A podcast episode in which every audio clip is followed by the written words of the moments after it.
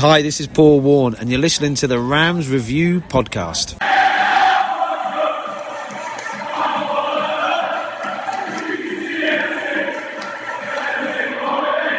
This is the Rams Review Podcast.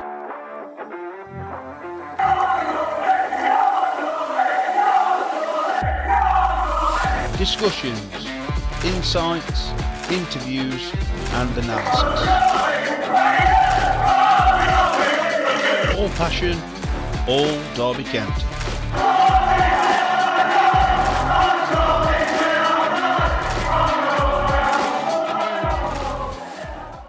Hello, everybody, and welcome to another episode of the Rams Review Podcast. It's Cory along with you today. I realize I've been absent for the last couple of weeks.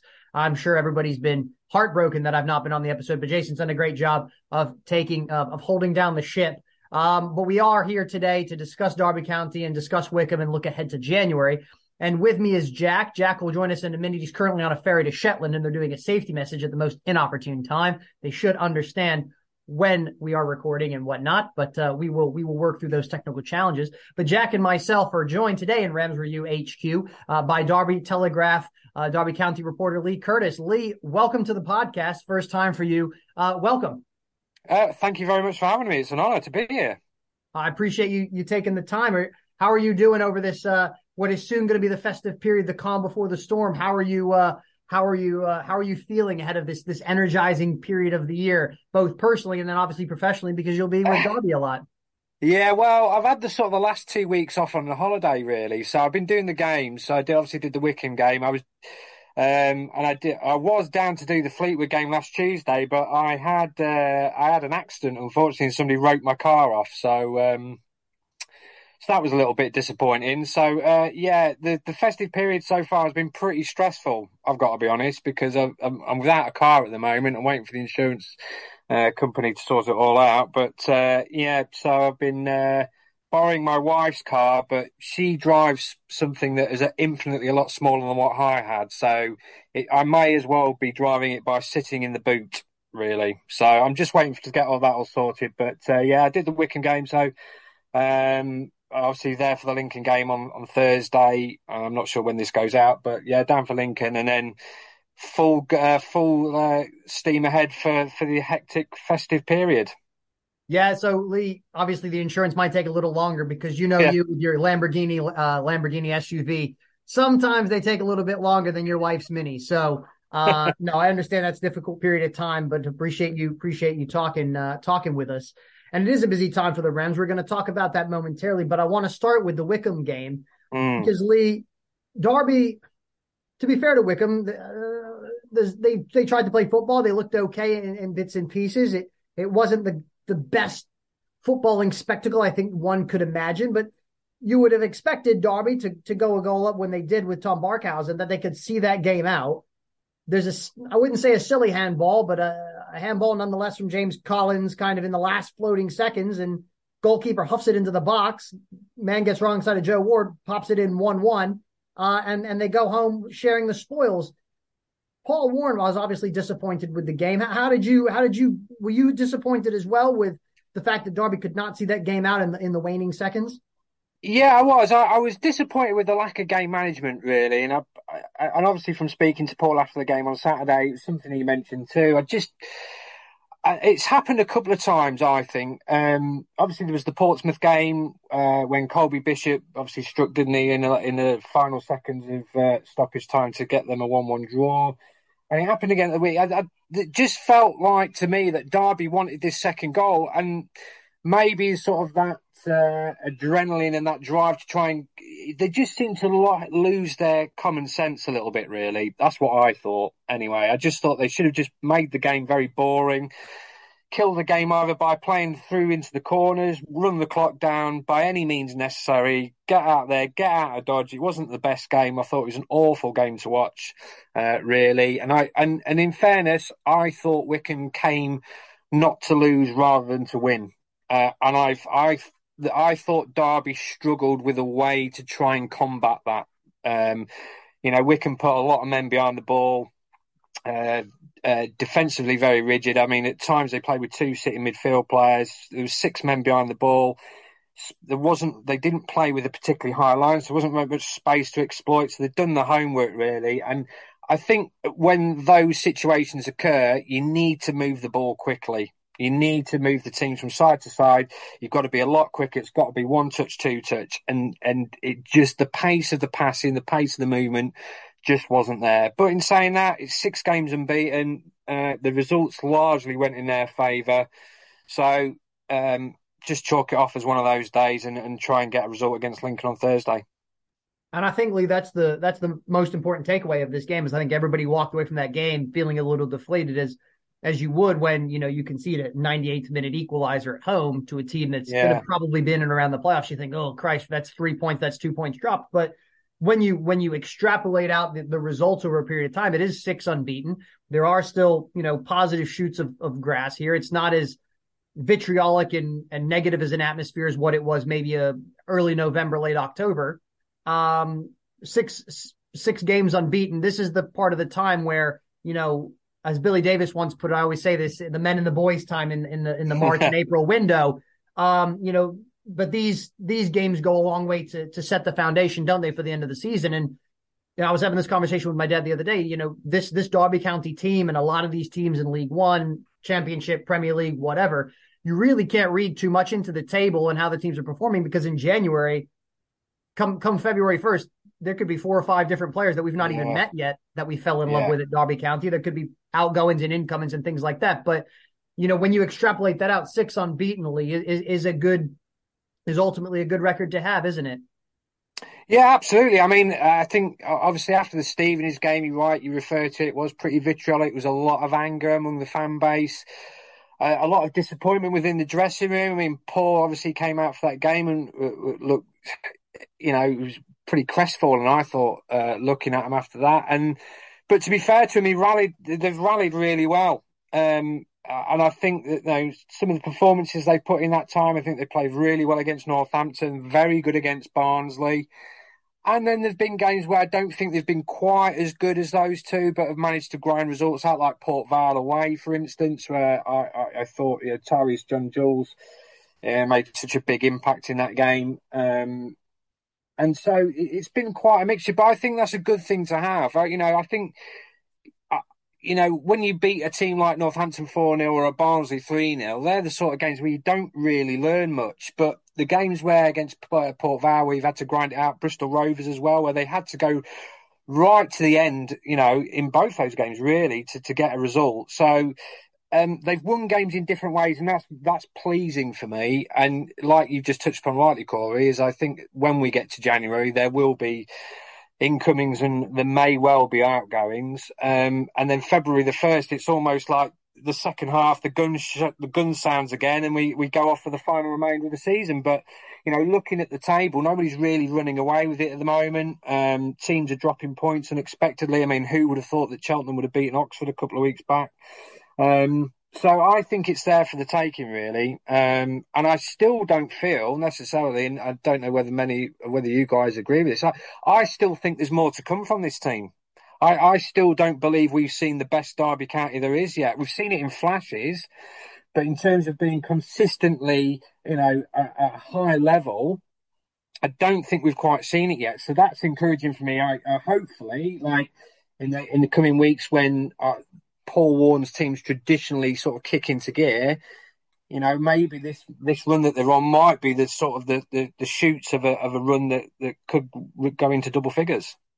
Yeah, Leigh, I'm I'm 100% in agreement with you there. I think that that's kind of the frustration that that I think I've certainly had with Derby County this season is you're sitting here and you're thinking, okay, you know, we we we are sixth in the league, you know, and whatever, but we haven't played fantastic and knocked a few teams about maybe like we should have. And we know that there's more to come from this team. We know that there's maybe at times one or two players carrying Derby through a game. Mendez-Laing comes to mind with with a couple with you know with his good form as of late.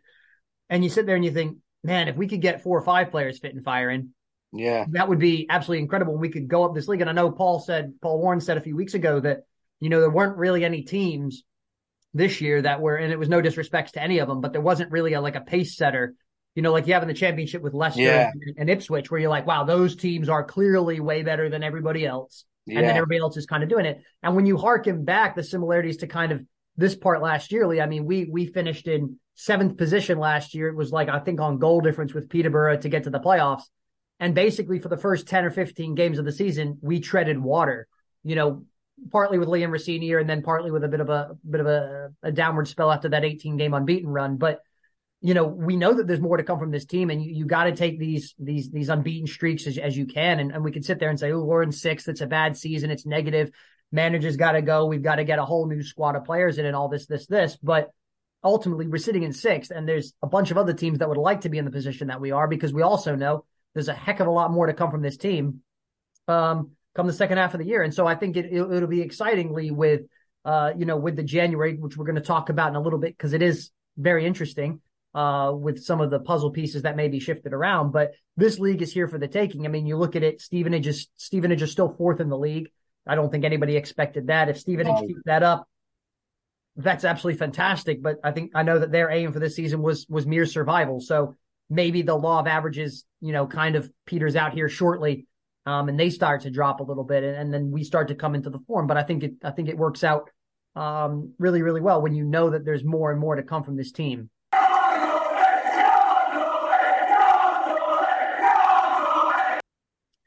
Leigh, one of the things I wanted to ask you was about Paul Warne because um, I had the fortunate opportunity to meet him when I was in England in October, and you you talk with him every week.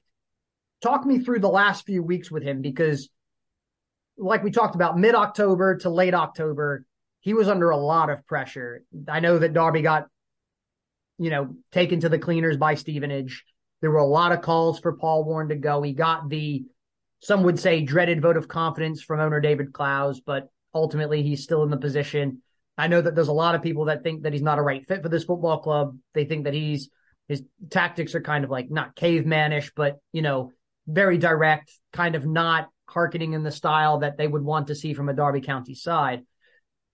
You know, man on man, when you when you meet him and you talk to him as a person, have you noticed a, a, discernible change in his mood from that time when he was under pressure to now? And what do you think, other than results, obviously, that helps everything? What do you think has kind of helped him uh, with his with his kind of change in personality? Because some of the some of the interviews that you would watch after the game, he was kind of sullen and sulky, and he would say things, and he would, uh, "This is bizarre. Why are you saying this?" and whatever. What change have you seen in the man over the last five or six weeks?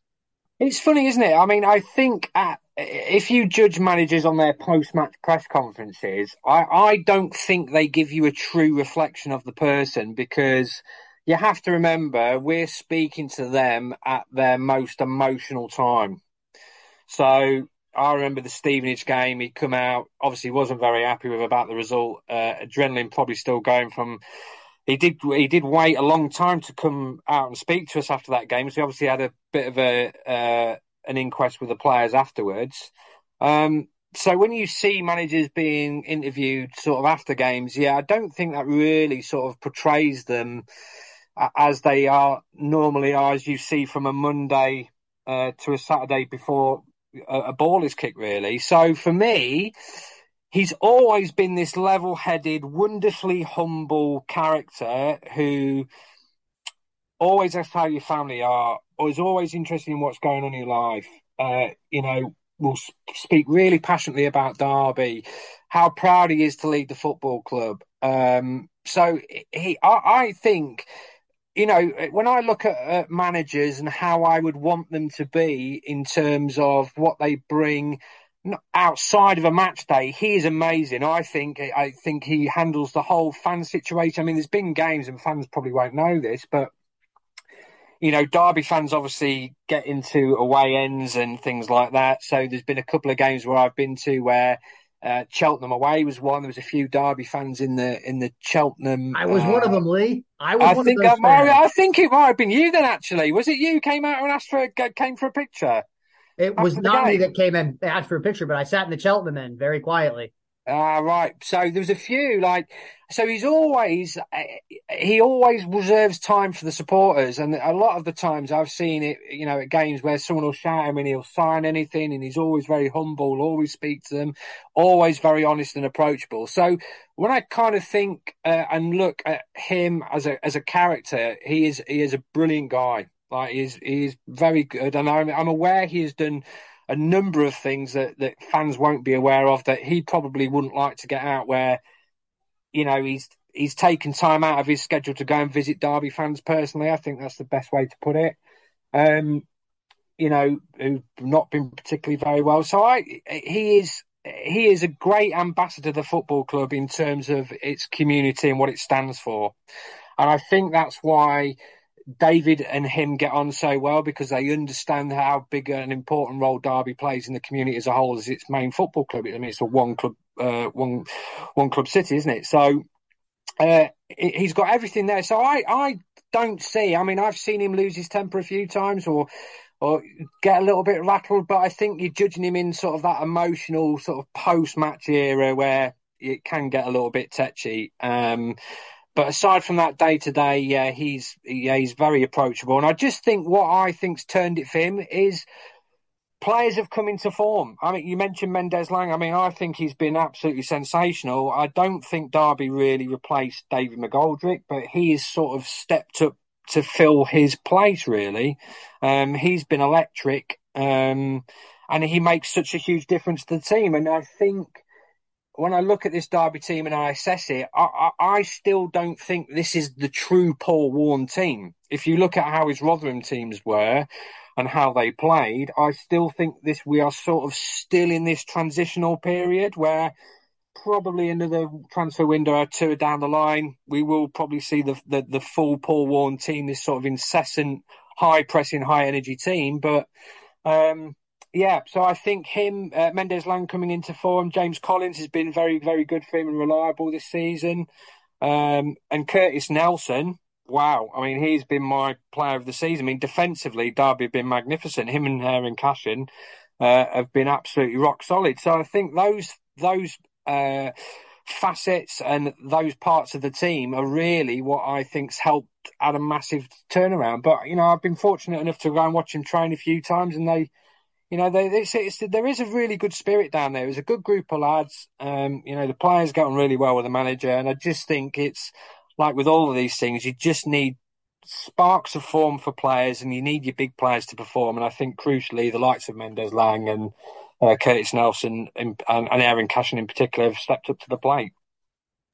Yeah, before we talk about players, Leigh, the thing that, that stood out to me is that Paul Warne is a, is an extremely likable guy, and when you talk to him, you want him to succeed because he's like just a nice bloke, and you can talk to him and have a bit of a chat, whether it's about you know we talked about the NFL, we talked about you know Skegness, we talked a little bit about whatever, and it wasn't really even about Derby. and you just sit there and you're like, this guy's just a nice bloke you you want him to succeed because he's a nice guy. Whether you know, time will tell ultimately what happens here, but you know, you you really want him to succeed, don't you? Because he gives off that personality and that vibe of like just being a likable guy, and you're like, how can you not root for somebody like that? Because regardless of his tactics and how you feel and how they fit with the football club or whatever, just as a man, you're like, this, this is a pretty nice guy here. He, he's pretty, you know, he's pretty down to earth. He's pretty, um, I'd say a little bit gritty and he's and he's kind of you know he's got that kind of touch with the with the normal supporter, which I always found very nice. You know, it was it was a it was a nice touch and some nice conversations.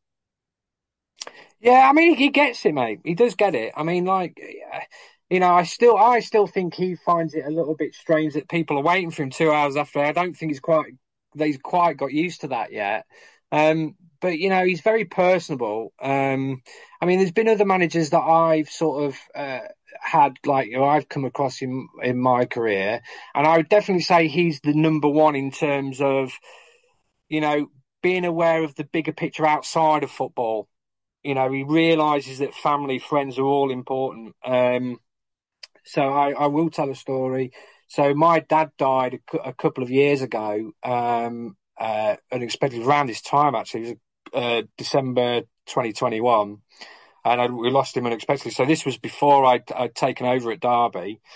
Um, so when Paul came in, we, we were talking about his dad and how proud his dad would have been, and obviously he got quite emotional about it. And I just sort of said, "Look, I, you know, I have sympathy. I lost my dad uh, back in uh, December, and this was only a few months after, uh, obviously, or about just a year after. And he, he had a meeting that day at the training ground, And what he did, and I'll always have great respect for him, he didn't just kind of rush off and say, "Look, I've got to go, mate. You know, I've, I've got a meeting to go to." He stood and took time to ask about my dad, how he was as a person, what stories could I tell him, and this, that, and the other. You know, that is the kind of guy that sums him up in a nutshell for me. Um, uh, just a, a, really, really humble, down to earth guy. And I think you're right in what you say. I think a lot of Derby fans really want him to succeed because he is that kind of down to earth. You know, he's not arrogant. There's no big time Charliness about him. He's just a, he's just a, he's the kind of guy who I would like to have a pint with in the pub, and he could probably entertain you for hours with his stories as well. Yeah, that was the impression I got. It was a very, very nice conversation, and that's that's nice to hear, Leigh. I'm I'm sorry for your for your loss, and that was a you know a good good time for you guys to be able to I wouldn't say bond over something like that, but but to share that kind of moment and, and to do that. Not a lot of people um take the time to do that. Yeah, yeah, no, he was brilliant that day. Yeah, really good, and you know, we had a good chat uh, about uh, her life and death, and you sort of you, sort of find out that you know football is is largely immaterial, really, isn't it, compared to you know what some people go through. So yeah, but I think that was just an example of him really, just the sort of the the kind of warm and humble man that he is, you know. I, and uh, yeah, I'll, I'll definitely um, hold a lot of respect for him for that.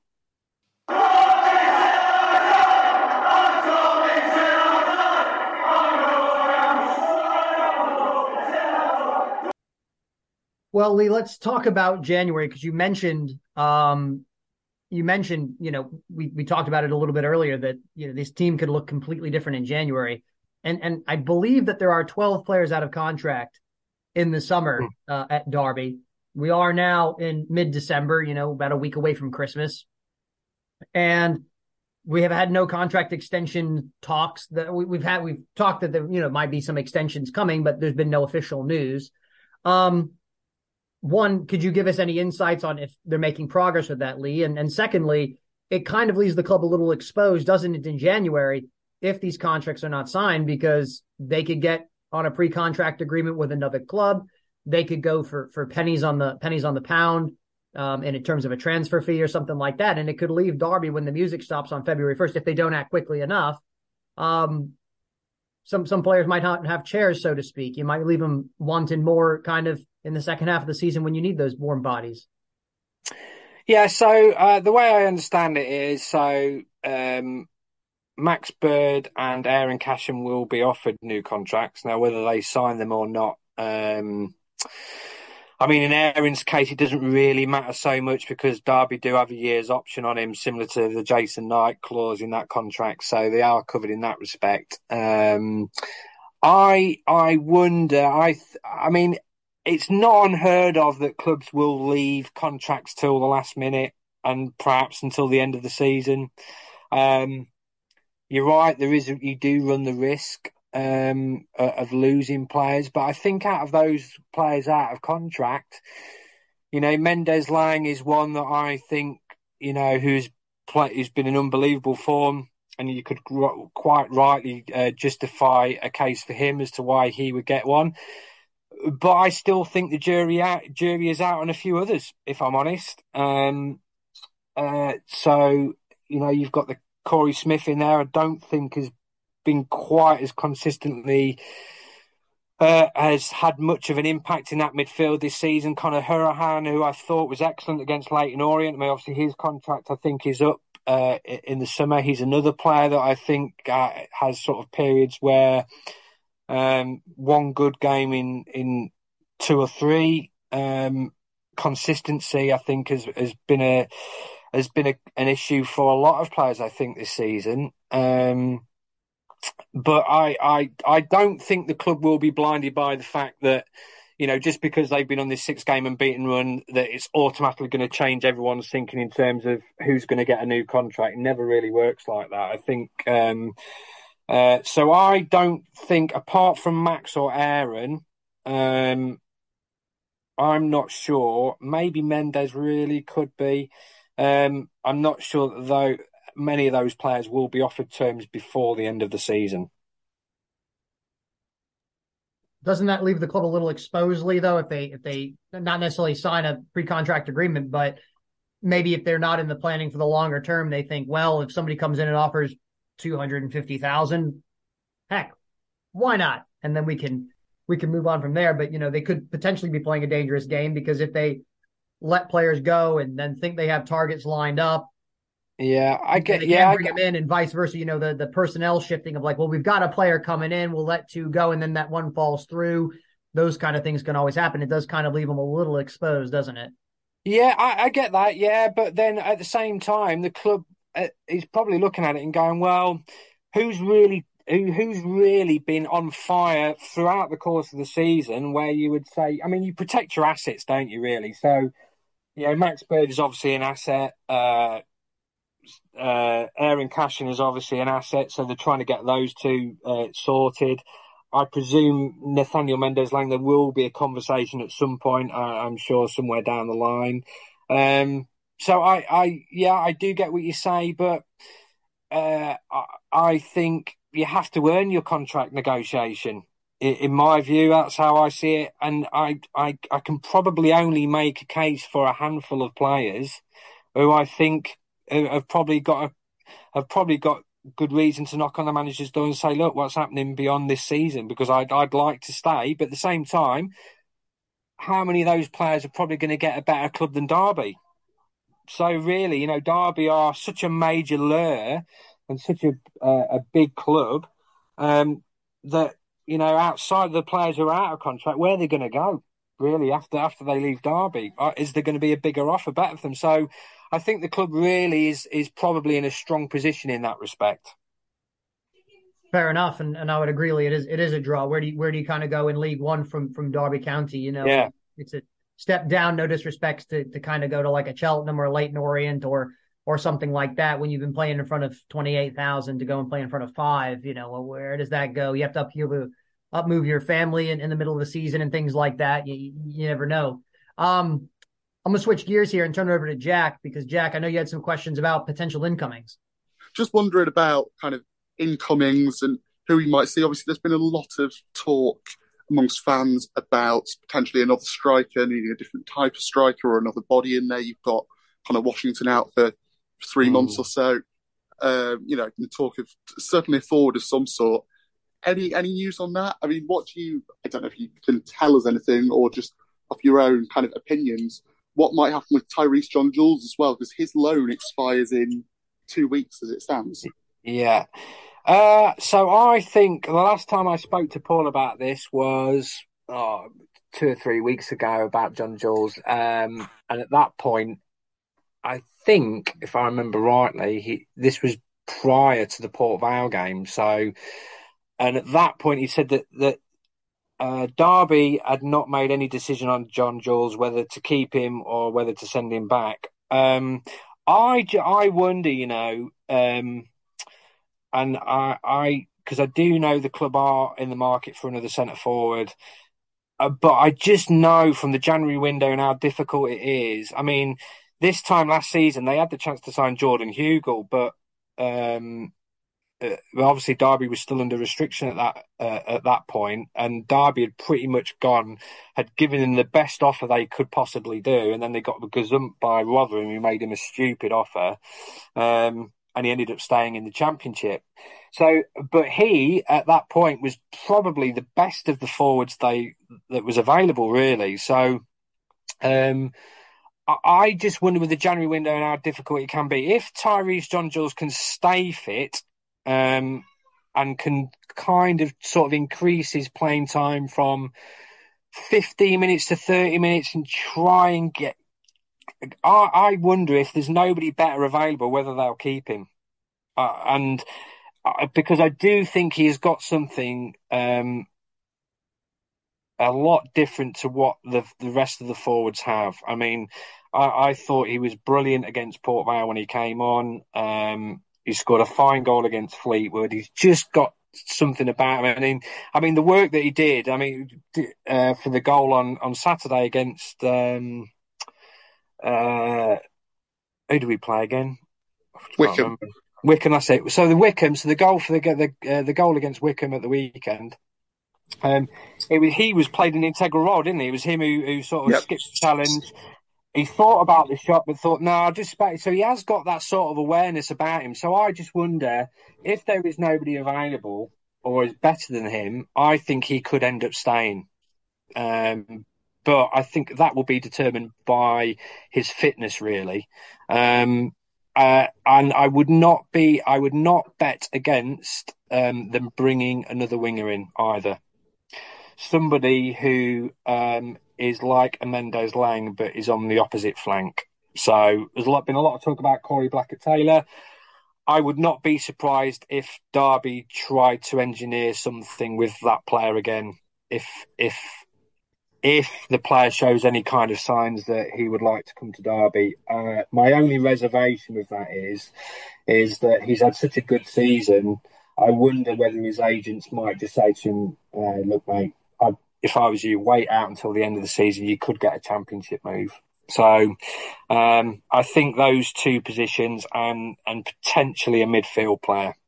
So I think defensively, um, unless Aaron goes, which I don't um, I think Derby will make a stipulation that Aaron stays for the rest of the season, if even if Brighton do come in for him. So um, uh, that's about where we are. Uh, Max Bird. Uh, I think the club are pretty comfortable with Max, to be honest. Um, I mean, he's been at the club for such a long time. I think it would the club would have to receive an offer that would be silly money for them to contemplate even in letting him go in January, because I, I, I think that they uh, would probably get more money through the compensation tribunal route than probably what they would get from some club in January anyway. So they don't have to sell him. Um, so it, I think it will be fascinating, definitely. Leigh, do you get the sense, talking from people at the club, that they they're trying to do a different approach this this January than last one? Because we know that the signings from last January didn't really kind of hit the mark, and, and I'm not going to say it was the reason why Derby didn't make the playoffs, but they, they brought players in and they didn't perform mm. to, to their abilities. Are the club taking a slightly different approach by looking at more mature players or are they just are they are they trying to learn from what happened last January or do they or do they just kind of go we're a league one club this is kind of the situation that we're in and this is kind of the supermarket that we're shopping in yeah it's a really good question i mean i, I um and when we spoke to Paul after about his one year anniversary, we sort of looked back on on last season and, and what were his what he felt were his mistakes, and he pointed to last January, ironically. Um, and I, when I look back now, I kind of look and see Tony Springett, Harvey White, and Luke McGee. Well, okay, Derby needed a reserve keeper, so that was a no-brainer. wasn't really going to make much of a big difference. Um, Harvey White, obviously, Max Bird got that really bad injury against West Ham, didn't he, in the FA Cup? Uh, and that sort of killed Derby a little bit because they were in good form and they really missed him after that uh, for the few weeks after that. And then Harvey was sort of like his replacement, but he was like an academy player, not really played much. Um, and obviously Tony Springett was a, was another player who'd sort of had one or two moments with Norwich's first team, but nobody you could really say was a senior pro or a player with vast experience. Now, now I think, I think Derby will try and do things a little bit differently this time around, um, with players who are better than what they've got. But it, I always find with the January market, um, compared to the summer, it's almost like demand far outweighs supply. So you'll get a lot of players who clubs will allow them to leave because the cast-offs haven't played for a long time or no longer fit in anybody's plans. You're probably going to need a month to get them up to speed, or you might get one player who, who's coming out of contract who might want to seek to leave a club and might get paid upon his contract early. So you don't really see any major moves being made in the January uh, window, unlike the summer. Um, so I think a lot of it will depend on which players are available, but I do think that Derby will try and bring players in who are first team ready rather than squad ready, I think is the best way to put it.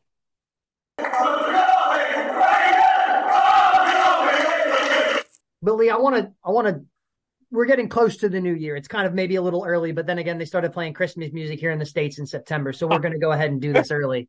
Um, let's do let's let's talk about 2023 as a whole mm. for Derby, not necessarily the seasons. Um, And that was your that was your first first full year as a as the Derby Yeah. County writer at the Derby Telegraph. What were your kind of um what were your kind of high points for 2023 for for Derby County? Uh, well, I mean, uh, uh, I'm several really. I mean, uh, Port Vale away, brilliant. Um, that's possibly one of the most fun end to a game. Well, I say fun. It was fun for me in terms of watching Derby turn this game around in like in the space of three minutes. Horrendous from a journalistic point of view because of the rewrite. Um, so I just remember, um, I think I was sat next to Na- Nancy Frostick from the um, from the Athletic, and um, uh, and then obviously Derby got it back to one one, and obviously they've been on this fantastic run. And then I just remember, I think it was obviously Dobbin uh, going down the left wing, and it was like that moment. I think I grabbed Nancy by the arm as if to say, "They're going to do this here," you know. And then the ball came in, and Mendez-Laing whip, whipped it in, and obviously the limbs that all took place in the away end after that. I mean, I, that was I, I was envious of everybody in that away end uh, in that game because I, I, can only imagine what the emotion was like, and that's one thing that I do miss as as as a journalist is that emotion of being in the away end with the supporters, or you know, just going on enjoying it as a from that kind of point of view and being able to cheer goals. But I think that was definitely one of the the highlights of the season for me. Um, the 18-19 game unbeaten run was excellent. Uh, I thought the performance against Liverpool was really good in the cup. Um, I know that was 2022, but um, because I just thought, um, I mean, I thought that Derby were pretty nailed on for a top six uh, finish. I know they sort of uh, hit some uh, a dodgy patch of form sort of towards the back end of the season, but I still felt comfortable and still felt confident that they would finish in the top six because I never envisaged Peterborough going to Barnsley and getting a result. I, I never, just never saw that coming. Um, and I just, I, I just felt in the end that Derby just ran out of steam really, and, and that probably goes back to the January window uh, because a, a lot of players, you know, had to keep going to the well, and they just, I think, in the end, just got a little bit tired, if the truth be told. And Leigh, I, this is a for me my my highlight of, of the year. Uh, Derby County was was not really any games that kind of stand out. It was that Cheltenham game away because um, it was my first time uh, back since the pandemic of of uh, being back in England, being back in the UK. Oh. Um, and and you know, from the periods where we thought there would never be a football club, it was the first time I was able to walk into a stadium to watch Derby County, and there were a lot Yeah, of I thought I'd never get the opportunity to do that. Unfortunately, the international call-ups delayed me from going to Pride Park, but I had to to adjust very quickly to go to Cheltenham. Um, and, and just to see just to see Derby County in action in a game again after all those years and after everything that had kind of come back up uh, for the different things was was incredibly special for me. It was kind of a garbage game, although Cheltenham did score their first goal in like four months, which was cool. Um, but uh, but yeah, the, the, game outside of that was was pretty garbage. But um, I think that was for me was was kind of the highlight. And and this might be this might be a question that I already know the answer to, but I'm going to ask it anyway because mm. I might not know the answer to it because you might throw me a curveball here. Um, who was your best player for Derby County in 2023? I think I know the answer to this, and he may play for the Magpies. I mean, yeah, uh, yeah. I mean, David McGoldrick was unbelievable, wasn't he? I mean, uh, I I remember when he signed, and uh, I was aware. It's funny because so I was aware that Notts County were hoping to sign him at some point during the because there'd always been this talk in the background about David going back to Meadow Lane at some point. So when he came to Derby, uh, I sort we, we, were looking at his record and thinking, oh well, he's he's not really he's not been really prolific, and then he just turned. I mean, he'd always been an amazing player in terms of his playmaking ability. I know you always thought of him as a number ten rather than an out and out goal scorer. But he was unbelievable. I mean, he was an absolute joy to watch. I used to love turning up to games, uh, thinking, "What am I going to see from him?" And it, he was one of those players where, and I, I, know the game where I can tell you where it sort of epitomised him. Uh, it was a microcosm of him, really. Uh, was Exeter away. He was absolutely dreadful in the first half. Uh, and then in the second half, he whips one in the top bin from 25 yards. If you remember, it was the free kick, wasn't it? Or, um, and it was a game that Derby really needed to win, and that was him in a nutshell. Just he he if he turned up, he could be an amazing player for to, for for the first minute to the last and do things with a football. Uh, his brain was just on a different level to everybody else's. But then he was also the player that if he was having a really bad game, he could still conjure up one moment of unbelievable genius. You just think, where did that come from? and and that's what makes him such a special player. I love watching him. Uh, he's a great guy too, and obviously he went to Notts County. Um, but yeah, he was my player uh, for 22, 2022, 2023. Uh, he was uh, he just he's one of those players that you know worth the ticket price um, just a level above everybody else. It was like he was playing in the Matrix. You know, the, whole, bullet time theory, where I, you know, I imagine that his view. We're all seeing it at full speed, but he's just like he's like Neo. He's just seeing it at super slow motion. He's just like, yeah, I'll just weave in here, I'll just weave in there, get that space, yep, and then I'll whip it in the top bin from 25 yards. Okay, yeah, cheers, Dave. Yeah, thanks for that. So yeah, yeah, great player. And and Leigh, I I'm I am I am privy to the fact that you are in the position that you are, and you may not want to answer this, but I'm going to throw it out here anyway, in well, case the creative juices mellow and you feel like you feel like partaking and indulging me. What's your bold prediction for Derby County in 2024? Oh, that's a good. That's a really good question. Uh or will Derby get promoted? Well, is I, it one of those things, Leigh, like Fight Club, where we don't talk about Fight Club, even though yeah. we all kind of are like giving each other the eyes? Like, what what are you thinking here? Yeah, I mean, I, will be honest. I, I, I, still think Derby will. I think Derby will finish in the top six this year. That that is it. Will they finish in the top two? I, judging by what they do in January, I think that will be pivotal. Um, so if they can have a really strong January in terms of getting the players that they need, because I, I, still think they need another centre forward. I still think they need another winger uh, who is of a similar ilk to Mendez-Laing. Um, I still think that they perhaps need a combative midfield player. If they can sort those three positions with players who are first team ready, then I think they've got a fantastic chance of making the top two. Um, but I, I, I, I still maintain that Derby will finish in the in the top top six.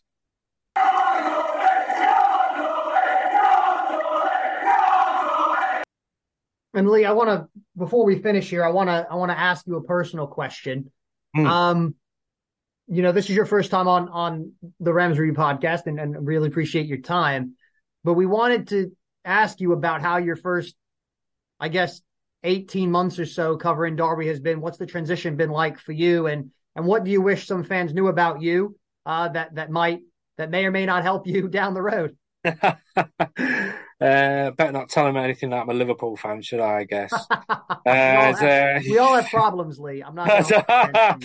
um, uh, no, I mean, I, I, mean, Derby fans have been absolutely brilliant. I mean, I've been very blessed, really. I know we were talking before we, we started the recording, but I've been very blessed, really. I, I, obviously, I started out covering Lincoln City, which was like the club I grew up watching as a boy, um, with my dad and my granddad. Um, and that was sort of like a, an ambition of mine was to cover my hometown club, which I I did, and that brought with it different pressures because obviously uh, I knew the club inside out uh, and its history. Um, and then obviously I went to Notts County because Lincoln got relegated from League Two to the National League, and I just felt that I'd been there for for a long time and felt that I needed a, just a different different challenge. I just got a bit tired of the National League, if I'm honest um, with some of the travelling and the facilities. And then, um, uh, and then my old editor, who was at Lincoln Tracker, he took over at the Nottingham Post and said, "Look, uh, I'm looking for a Notts County correspondent. Would you be interested?" So I was like, "Yeah." The Notts were in League One at the time, managed by Shaun Derry, and obviously had a certain Jack Grealish playing for them at that time. Um, and yeah, and then I spent eight years there and had the, you know, the club was sold twice. Um, it was never dull, uh, and I had a really good relationship with the Notts fans, and it's a club I have a great deal of affection for. And I've been very blessed with with Derby. Really, I mean, I have um, I've not had any sort of um, any bad interactions. Any Derby fans, they've always been really good to me on Twitter or whenever uh, whenever I've posted anything, or whether I've been on a Facebook Live. A very knowledgeable fan base, very passionate, and I've been very blessed. I have to say, I've been very blessed with with the clubs that I've covered in terms of how good the fans are and how how personable they've been. Really, I think they respect opinion. Uh, sometimes they don't agree with it, and that's fine, but they do it in a respectful way. And and I, I as a journalist, you can't ask for any more than that. As long as people are respectful, which they have always been, and whether it's been good, bad, or ugly, and I've put my point across. Um, yeah, they've been fantastic, and you know, I've started to make uh, some friends with, uh, around sort of in and around the press box. So um, there's a there's a, a, a guy who's got a hospitality box behind me in the press box, and um, his wife gave me a, a his wife gave me a a, cork, uh, a bottle, a bottle opener. I don't know. Is the best way to put it. Actually, it's a, it replaces a cork really.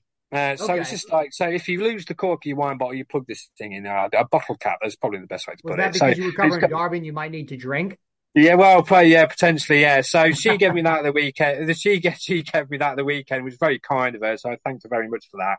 Uh, and there's a guy down the front, just in front of the press box, who have a good chin wag now, and I, you know, and I love engaging with the fans. Um, I, I have got to be honest. I Twitter, I have I not through Derby, but Twitter as a general, I find quite tough at the moment. Um, just because of when I first came onto Twitter, I, it was amazing. You had the whole Follow Friday. It was genuinely light-hearted, good banter, and you know, and it didn't take itself too seriously. But now I just find it quite draining, not just through football, but just through general life. You know, really, and um, it just seems to be very polarized. It almost seems like you have to take, you have to pick a side.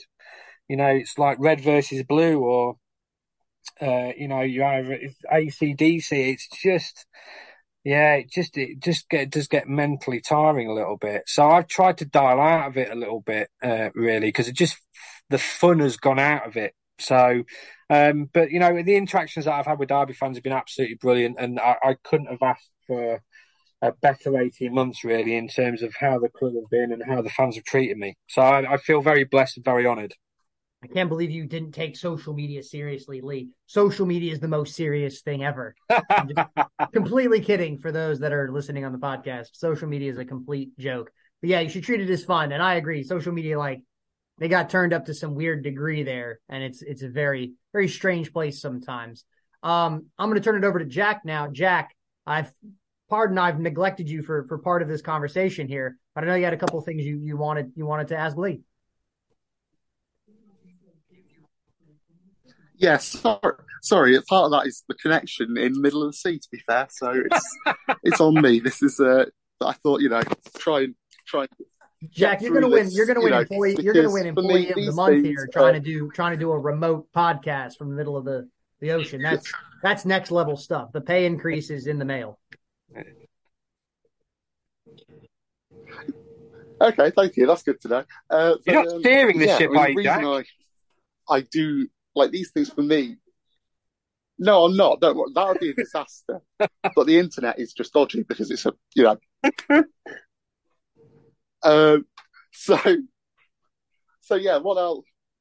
These things for me are still great and still kind of pinch me. Speaking to people like you, Leigh, somebody starting out doing the study to get into into journalism, and I just wonder anything that you've picked up along the way, any sort of tips that somebody like me starting out, what what's useful to know? Any any insights?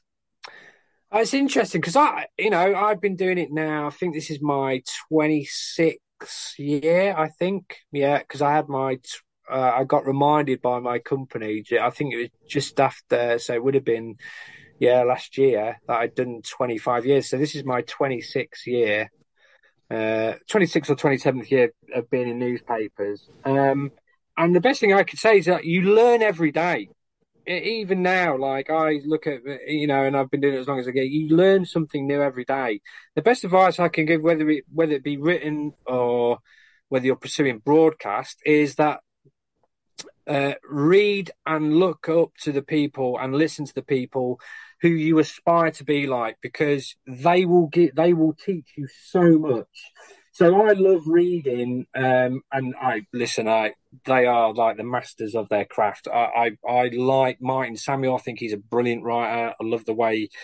I love his comment pieces. Uh, Henry Winter's so very good. I love Jonathan Liew. Uh, I think he is an amazing columnist for the Guardian. Uh, you know the way he writes is just beautiful and very articulate uh, and very very savvy. Um, and Daniel Taylor, I think, obviously Athletic, I think combines news investigation with comment very well. So there are a lot of people who I sort of think, you know, if you, who I sort of look up to and they can teach you so much with every piece that they do, really. So that's one of the best advices I can, I, I can give you is, is take as much information as you can from those people or those sources, uh, and just keep at it uh, so I don't know what you're doing, Jack. Are you trying to go? Are you doing broadcast written? What what what sort of pursuit are you? Uh, what are you looking for? Um, I to be honest, at this point, I don't really know. So at the moment, I'm doing the foundation year for Derby Uni's football journalism degree. So mm-hmm. come next year, hopefully in the first year, can start doing some practical stuff and kind of figure it out. You know, I've done a bit of both. I've done some magazine pieces, and I'm mm. doing this and just seeing where it takes me at the moment. But yeah, I think just it is. I'm, you know, I've come on here tonight tried to push through uh, this, you know, the technology issues for this exact reason to kind of take in whatever I can because, yeah, I, I think yeah, to take to take in as much as I can is is massive because yeah, it's that is as you say how you learn, and I think not not just in any particular field but in life. Yeah, absolutely. Take yeah. as much from the people you look up to is is yeah. sound life advice there. Yeah, I mean, uh, I, I mean, if I can help you anyway, I'd be just this drop is, me an uh, email. Oh, brilliant, brilliant! Thank you. This is this is amazing. This has turned from a great podcast into a, a careers advice session for me. But, but you know, um, yeah, no, feel free. Honestly, honestly, people yeah. listening as well. Yeah, no, feel free. If there's any, if there's anything yeah, that I so, can do to help you, then yeah, but by all means, get get in touch with me. Drop me an email, uh, or you know, um, I'll, after this, I'll give you my number or whatever, and you can you can just uh, get in touch with me. And if there's any advice you're asking, whether you know whether it be how do I do this, how would you approach this, that please, my me my door is always open. So, um, uh, yeah, I'll be I'll be very glad to help. Uh, fun question. Obviously, I'm trying to do this from a ferry in the North Sea. What? Where's the most ridiculous place you've ever tried to work from be it writing a piece, just a non-league ground, coach somewhere, what whatever it is. What's your most weird circumstance you've had to try and try and work from? Anything that springs to mind? Oh, that is a great question. Uh, weirdest place? Weirdest place? Um, uh, I, I, am generally car parks, which uh, is probably like uh, trying to drive, driving round to try and find a signal to hotspot a phone to file some copy has been one of the used to take was pretty regular uh, covering Notts County in the National League because obviously a lot of the grounds you didn't go to, some of them didn't have Wi-Fi, and if you did, it didn't. It sometimes didn't work very well. Um, so yeah, I, I weirdest place yeah. I probably uh, uh, yeah car parks. The one thing that did happen to me once and this is pretty funny. Uh, and I look back now and I think, oh my god, it was pretty embarrassing as well. At the same time, was uh, when I was covering Lincoln, I actually got shut in the ground. So I was filing copy after a game, and because I knew the manager so well. Oh no. Uh, yeah, so Keith Alexander, bless him, was the manager at the time, and I got on really well with Keith. And I can't remember the game it was now, but I'd been down to see him. I was talking, and he said a goodbyes. And I was like, "Oh right, I'll just go and file this last bit of copy up from the press box." Uh, filed it, and then w- usually I, would then go and make my way out of the ground through the executive club, and then go downstairs and out the ground that way. But it was locked, so I was like, "Oh right, I'll, I'll just try and find it," and I couldn't get out of the ground. So in the end, I had to ring Keith Alexander, who was obviously the manager at the time. I said, "Keith, I've had an absolute disaster here," and he was like, "What's the matter?" I said, "That's off." I'm locked inside the ground.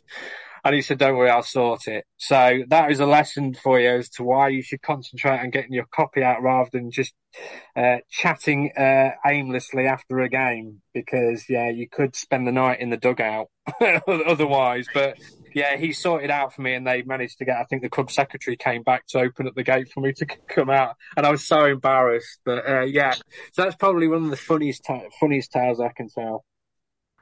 Yeah, you can't say we don't get some uh, some exclusives, some good little good little, little bits of knowledge here. The, the 'cause, uh, exclusive, the exclusive yeah, on that's, a, that's not podcast. a direction I expected this showing.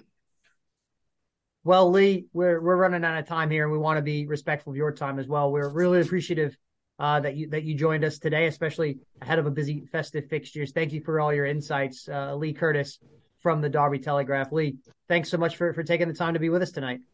No problem, really. Thanks uh, for having me on. It's uh, great chat, and um, like I say, if you ever need me again in the future, don't hesitate to drop me a line.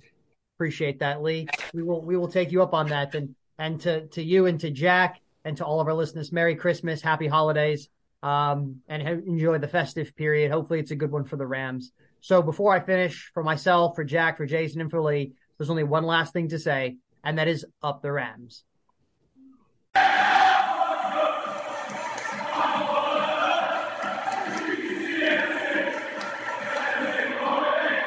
Thank you for listening to the latest episode of the Rams Review podcast.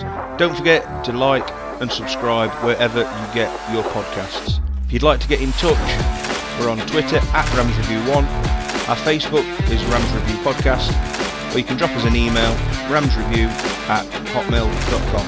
Thanks for listening, and until next time, up the Rams.